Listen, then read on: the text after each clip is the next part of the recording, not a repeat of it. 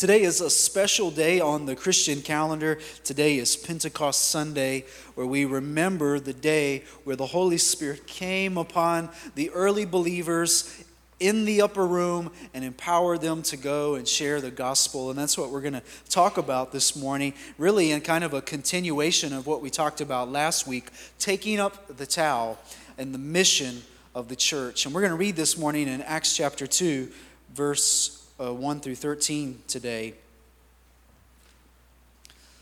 It's an incredible story that happens right among these early believers as they have been gathered in this upper room, waiting as Jesus told them to do.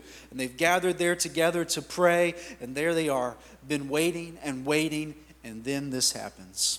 And when the day of Pentecost had come, they were all together in one place, and suddenly from heaven there came a sound like the rush of a violent wind. Take note that the Bible says that there came a sound from heaven. And it says that it filled the entire house where they were sitting. And divided tongues as of fire appeared among them, and a tongue rested on each of them, and all of them were filled with the Holy Spirit, and began to speak in other languages as the Spirit gave them ability. Now there were devout Jews from every nation under heaven living in Jerusalem. Watch what begins to happen here as the story describes what has uh, taken place in the life of the disciples. And at this sound, the crowd gathered and was bewildered. Apparently, what was going on had happened and it came in such a way that it drew the attention of the people who had gathered for the Feast of Pentecost, and they began to be onlookers at this and because they they were bewildered because each of them heard them speaking in the native language of each. Amazed and astonished, they ask, Are not all of these who are speaking Galileans? How is it that we hear, each of us, in our own native language? Isn't that beautiful? He says, Parthians, Medes, Elamites, and residents of Mesopotamia, Judea, Cappadocia, Pontus, and Asia Phrygia, from Pamphylia, Egypt, and the parts of Libya belonging to Cyrene, and visitors from Rome, both Jews and proselytes, Cretans and Arabs in their own languages, we hear them speaking about God's deeds of power. And then notice verse 12. All were amazed and perplexed, saying to one another, What does this mean? If there was ever a great question that was asked in the Bible, it's this question right here What does this mean? Can you imagine for a moment is that you are here, you have witnessing this from the outside, and you hear all of a sudden multiple languages of people you know that do not speak those languages, and they are declaring the glories and the wonders of God, and they are speaking to all of these other people who are gathered there at this moment. What a glorious moment this must have been. And it's important to kind of gain a little bit more about the context of what was happening on the day of Pentecost. The, the, Pentecost was a Jewish festival, which in Hebrew is Shavuot, and it's also known as the Festival of Weeks. And in Hebrew, Shavuot means weeks and refers to the seven weeks between the Exodus from Egypt and God's revelation of the Ten Commandments on Mount Sinai. And Greek speaking Jews refer to Shavuot as Pentecost or the 50th day. And so Pentecost commemorates the day on which God gave the Israelites the Torah and was a festival that they were instructed to partake in, as you can read in Leviticus. And it is one of the three pilgrimage festivals that they would take a travel to Jerusalem to celebrate. And that's why we read here that there were staying in Jerusalem, God fearing Jews from every nation under heaven.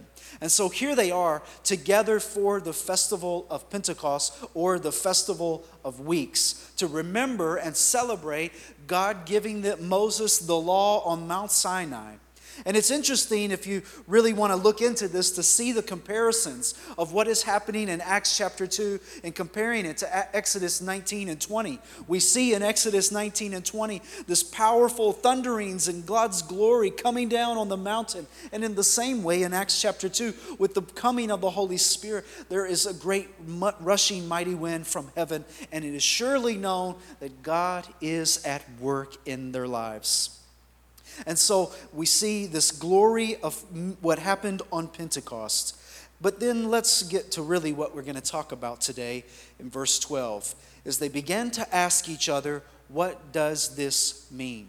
They asked each other, What does this mean? because they were amazed and perplexed at their hearing their language, hearing God's glory and wonder proclaimed in their own languages. And so that began to ask them questions, and they began to wonder, What does this mean? What does it mean that God has empowered these disciples and now they're speaking to us about God's glory and wonder?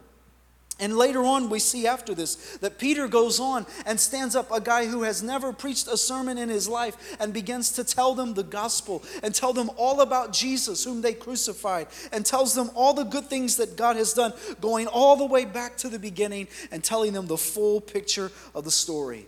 In Acts chapter 2, and the later says this that this promise, speaking of the Holy Spirit, this promise is for you, for your children and for all who are far away, and everyone whom the Lord our God calls to him. And Paul, uh, Peter began as he preached, he called them to repent and be baptized. And the Bible tells us that day that about 3,000 people were added to the church. Isn't it amazing that what happened here, that the church grew by 3,000 people at the coming of the Holy Spirit? The coming of the Holy Spirit upon the disciples. Peter preaches the gospel, repent and be baptized, and immediately 3,000 people were added to the church. It's a vital lesson to us that the Holy Spirit is what makes the difference in the life and growth of the church. He is the one who gives us the encouragement, the power to preach the gospel, and all that we need towards what we're going to talk about this morning, which is mission. And that is what Pentecost was all about. Pentecost wasn't even about them hearing languages or really even about the miracle itself, but it was about what happened the miracle of understanding. That all of the nations present watched people, ordinary people, empowered by the Holy Spirit, began to declare the wonders of God in their own native language. Isn't it amazing how God spoke to them in their own language? God put the gospel in a way they could understand. There was nobody translating it. There was nobody trying to write it down and say, well, here's what God said. No, they heard it for themselves. They were without excuse. And what happened at Pentecost is it shows us God's heart revealed for all of the nations of the earth to know Him and God's mission in action.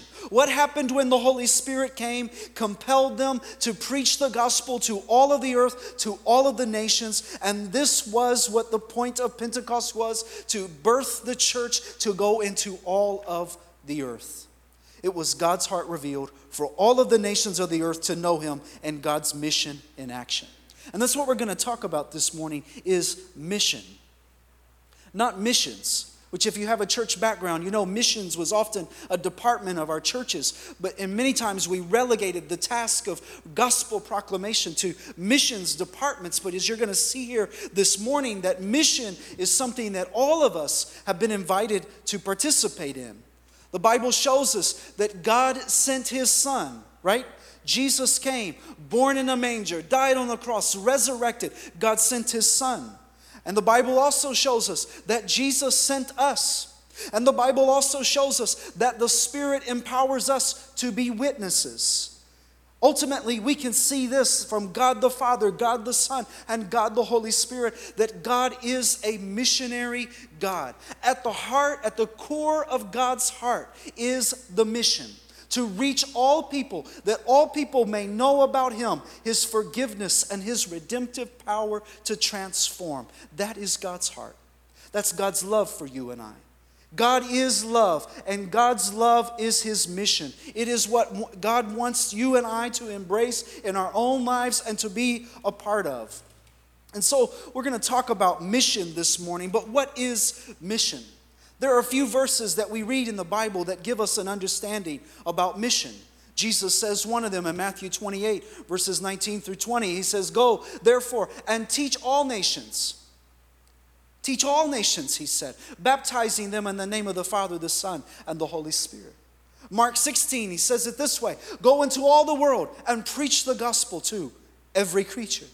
Once again, we see this every creature, all nations, all of the earth John 20, 21, Jesus speaking to his disciples said it this way As the Father sent me, so I send you. Acts chapter 1, verse 8, he says this But you will receive power when the Holy Spirit comes upon you, and you will be my witnesses. We see that when Jesus is speaking, at the core of what God is saying, and at the core of the Spirit's work, is empowering you and I for mission. You and I were attend, intended to be a part of God's mission. The mission is that all of the earth may know of Jesus and know of his goodness and know of his power to forgive and save and redeem. And the mission is not the church's mission, it's not some mission statement we write up. No, it's God's mission, which the church has been invited to participate in.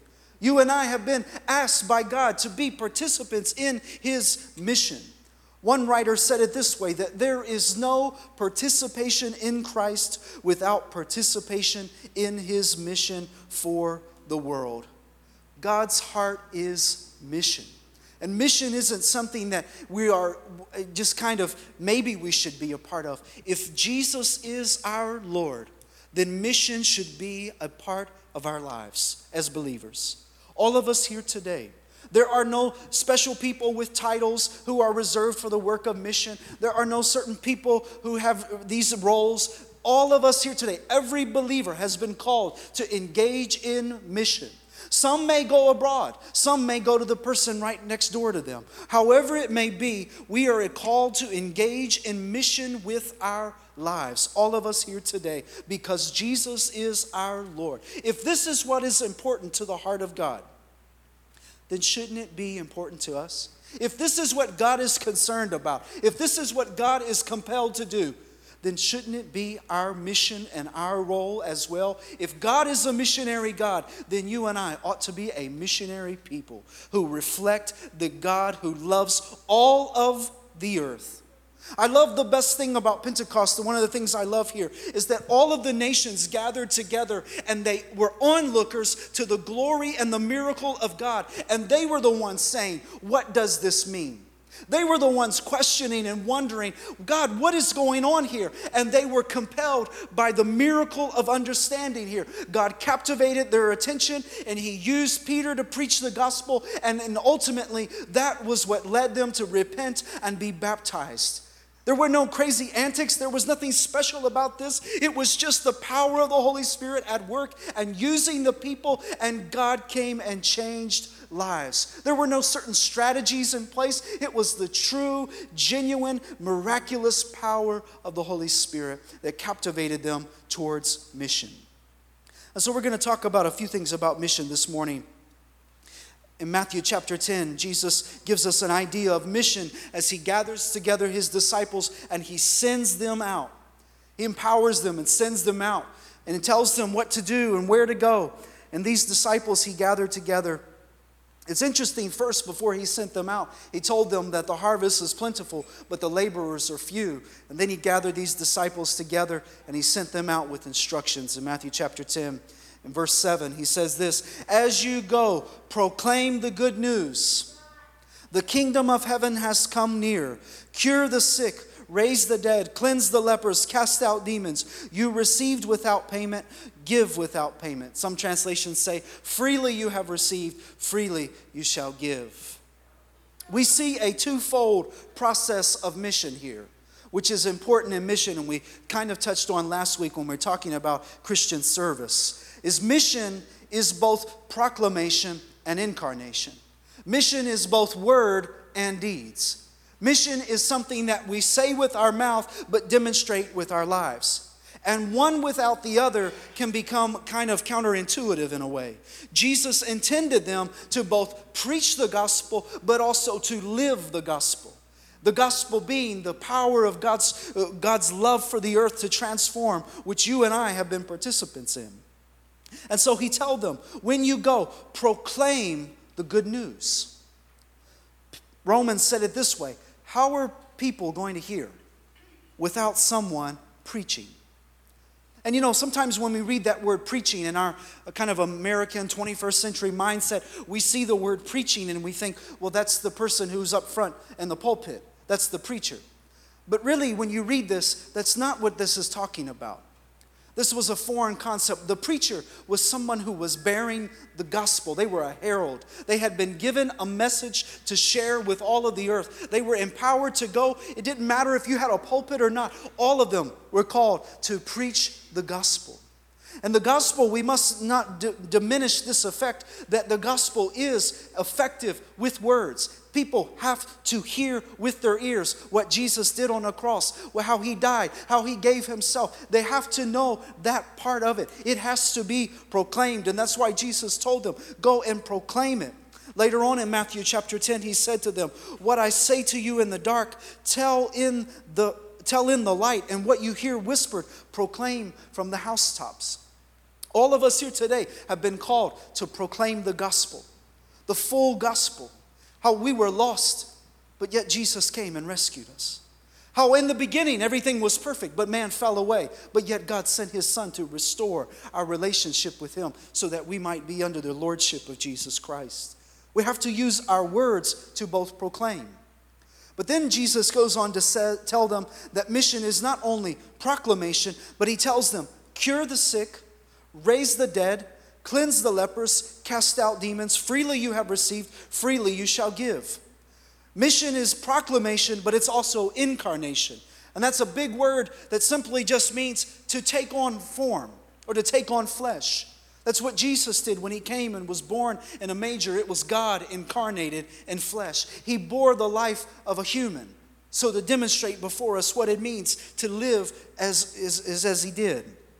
And so to incarnate means that you and I are called to be incarnational witnesses of the gospel. You and I are supposed to be representatives of Jesus on the earth, bearing the message that we proclaim, we also demonstrate through the life we live.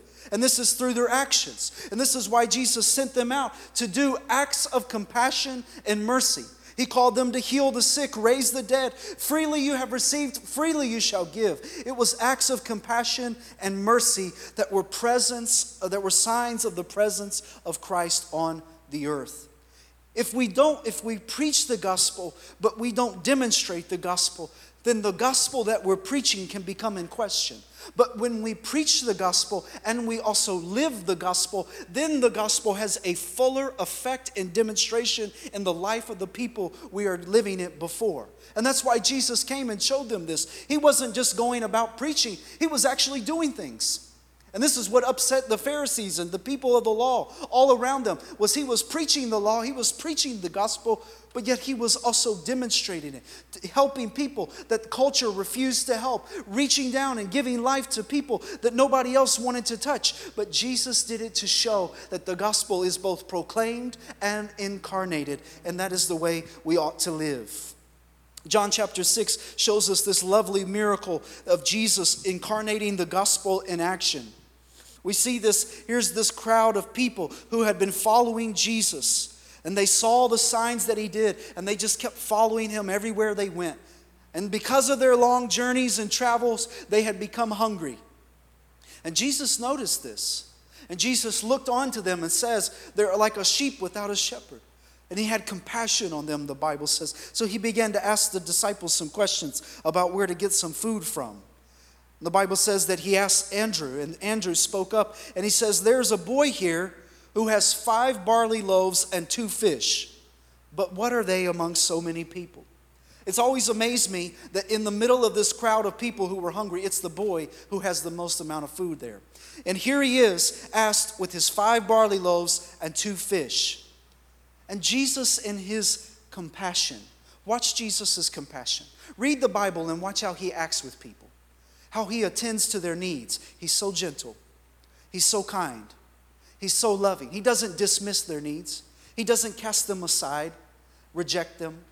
No, he takes note of their needs and he tells them, sit down on the grass. And he sits them down.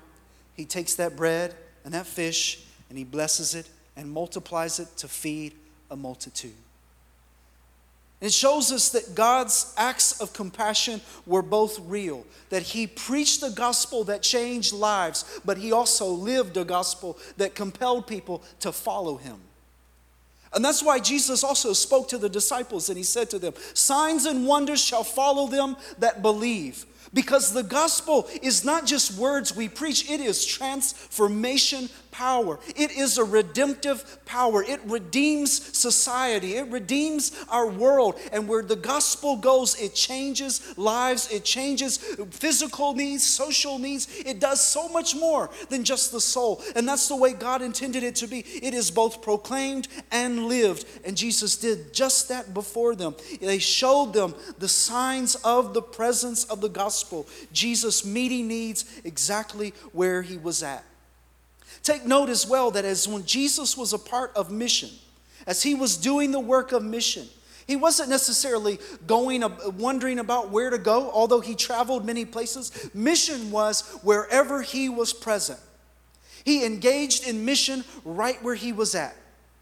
He engaged in mission right there. As soon as he saw a need, he said, These people are hungry. We've got to do something about it. He had compassion on them. He sat them down and fed them. He didn't wait for the, something to go on later on. He met the need right where it's at. And that is the nature of mission is that mission doesn't wait for us to go somewhere. Mission is engaging right now where we're at. Where is the Holy Spirit calling us to engage in mission right now where we're at? And how can we join in and be a part of it? You might be in the middle of a grocery store and God is calling you to be a part of mission. That's amazing. That's the power of the Holy Spirit that uses us right where we're at. Some may go abroad, some may be sent to another nation, some may be sent to a closed country to the gospel, and some may just be asked to go knock on their neighbor's door. Mission is right where we're at. And you and I, our responsibility is to pray and ask if the mission is if mission is the nature of the church, then Holy Spirit, how are you calling us to engage in mission right now where I'm at? How do I demonstrate it? How do I live it? How do I show it right now? If God's heart is concerned about mission, if God's heart is concerned about that, and that is at the core of what He's all about, then it ought to be the heart of you and I. The Bible says it this way in Matthew 24 that this gospel shall be preached to every nation, and then the end shall come. God's concern and heart is for all nations to hear Him and know Him through the gospel. And you and I have been invited to participate in this grand task, invited to partake in it. Don't wait for an opportunity, ask Him, ask the Holy Spirit. Notice that the Bible shows us on the day of Pentecost that when the Holy Spirit came upon them, you will receive power and you will be my witnesses. You will receive power and you will be my witnesses. Forget all of the other things you've heard about traditions and things about the Holy Spirit. Just look what the Bible says. When the Holy Spirit came upon them, you'll be my witnesses. As soon as the Spirit came upon them, their first task was preaching the gospel. As soon as the Spirit came upon them, they declared the wonders and glory of God. And if there is ever any lesson we can learn from the day of Pentecost, it is that we need the Holy Spirit to be participants in mission, to show us how to preach the gospel, to help us and empower us, to use us to be partakers in his mission. Let me ask the musicians to come. Habakkuk said it this way The nations, they weary themselves for nothing, but the earth will be filled with the knowledge of the glory of the Lord as the waters cover the sea. Remember, there is no participation in Christ without participation in his mission in the world. To be a people that enter into a relationship where Jesus is Lord means to be concerned about that which is his mission, his heart, his divine expression of love for all of the world. If you're here today and you're a believer, you're, you're living a life of following Christ, somebody gave you that gospel at one point. Somebody demonstrated it before you prayed for you, spoke to you, helped you somewhere along the way. And all of us today, we have a role and responsibility. This isn't the time to just be those who sit on the sidelines and wait for something. No, God has called us right now. Remember, the harvest is plentiful, Jesus said, but the laborers are few. Where's God calling you to engage in mission? It's not reserved for some special group of people. It's for the most ordinary people. Those, those guys waiting in the upper room, those women waiting in the upper room. They weren't anybody special, they were just ordinary people. Oh, but when the Holy Spirit came, it made all the difference. Help them, empower them, and strengthen them to go like they'd never gone before. Acts chapter 2, 3,000 people added to the church. Acts chapter 4, they begin to preach in synagogues, and being persecuted. Five, the church grows more. Six, it grows even more. By the time they're in Acts 15, they're having councils in Jerusalem and wondering. By the later on, we see Paul going all over the place preaching. And by the time the gospel gets into Acts chapter 17, the, the church has grown by leaps and bounds. They didn't have any, really any method or approach. All they had was the Holy Spirit to help guide them and show them. And then I love how the Bible shows us in Acts 17 that when they began to preach the gospel, people took note. Towns began to realize. They began to persecute them and make fun of them. They called them little names. They called them Christians as a way of a derogatory form of making fun of them. They persecuted, they put them in lions' dens and dungeons and locked them up. But yet they continued to preach the gospel. Why? Because the Holy Spirit was upon them. They kept going, they kept sending. People would come, a new work would start, and they say, Well, you know what? This is amazing, but we've got to go over there. So they kept going and going and going. And this gospel began to permeate the earth so much so, and all of the nations began to take note of what was happening. By the time we read in Acts chapter 17, the gospel had gone so far that the town of Thessalonica had took note and said about the, the, the apostles and the disciples and said, These people who have been turning the world upside down have come here also. Even people who weren't followers of Jesus took note and realized the power of the gospel, that it turned the world upside down. And in a world where everything is up is down and down is up and right is left and left is right, surely that's what our world needs more than ever before. And we're waiting for change in our world and we're waiting for solutions and answers to problems, to this and to that. But can I tell you? There is no greater solution than the gospel of Jesus Christ. And what God is waiting for is His people to engage in mission, for His people to take up the mantle, the gospel, and go preach. Preach to the person you work with, preach to them, live it before them, love them, make them a meal, show them how much God loves them, demonstrate it through your lives, show them that the gospel turns their world upside down. Will you stand with me this morning?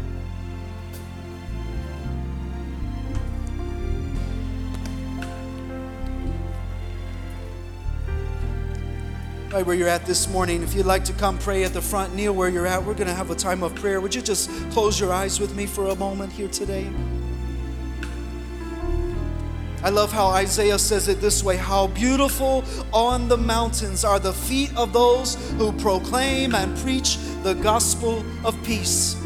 How beautiful are the feet of those brothers and sisters here today who preach the gospel of peace, who live it before their families, their friends, their co workers. Oh, if we have something that changes the world, shouldn't we tell everybody? If we have something that turns the world upside down, shouldn't we proclaim it loudly? So today, can you just ask God this morning, just right where you're at, in the middle of your world and everything that's going on? God, how do I partake in your mission right where I'm at? What are you calling me to do? How do I show people that you love them around me?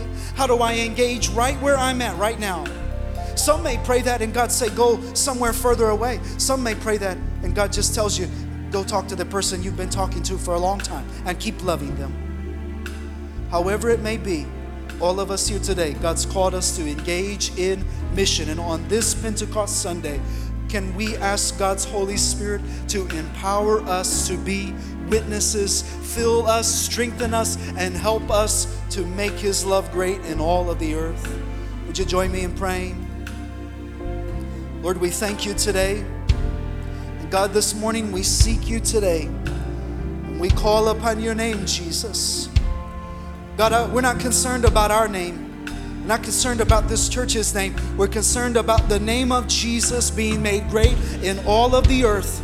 And we pray, Holy Spirit, empower us to be your witnesses Lord, all of our petty drama, all the little things that are going on in our lives that just keep us occupied. Forgive us, Lord. Help us to get focused on the mission, Jesus. God, if it's your heart, then it should be our heart. So, Lord, we pray today, give us a heart like yours, Lord.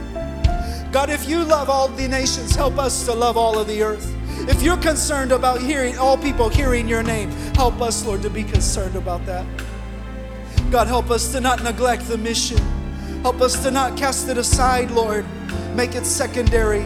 Help us, Lord, to pursue you with all of our heart and to pursue your mission. Use us, Lord. We give ourselves to you today. We surrender to you, Jesus. We're yours, Lord. We want to see all the earth come to know you. We want to see our families know you.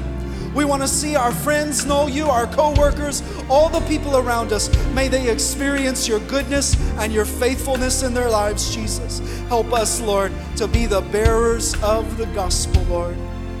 Use us, Jesus. Use us. As the choir sings, if you just like to make yourself available right where you're at, would you just pray where you're at? Come to the front. However it may be, God leads you. Would you just ask the Lord today? Pray. The disciples were up in the upper room waiting and praying. Then the Holy Spirit came. Pray today. Ask God for His Spirit.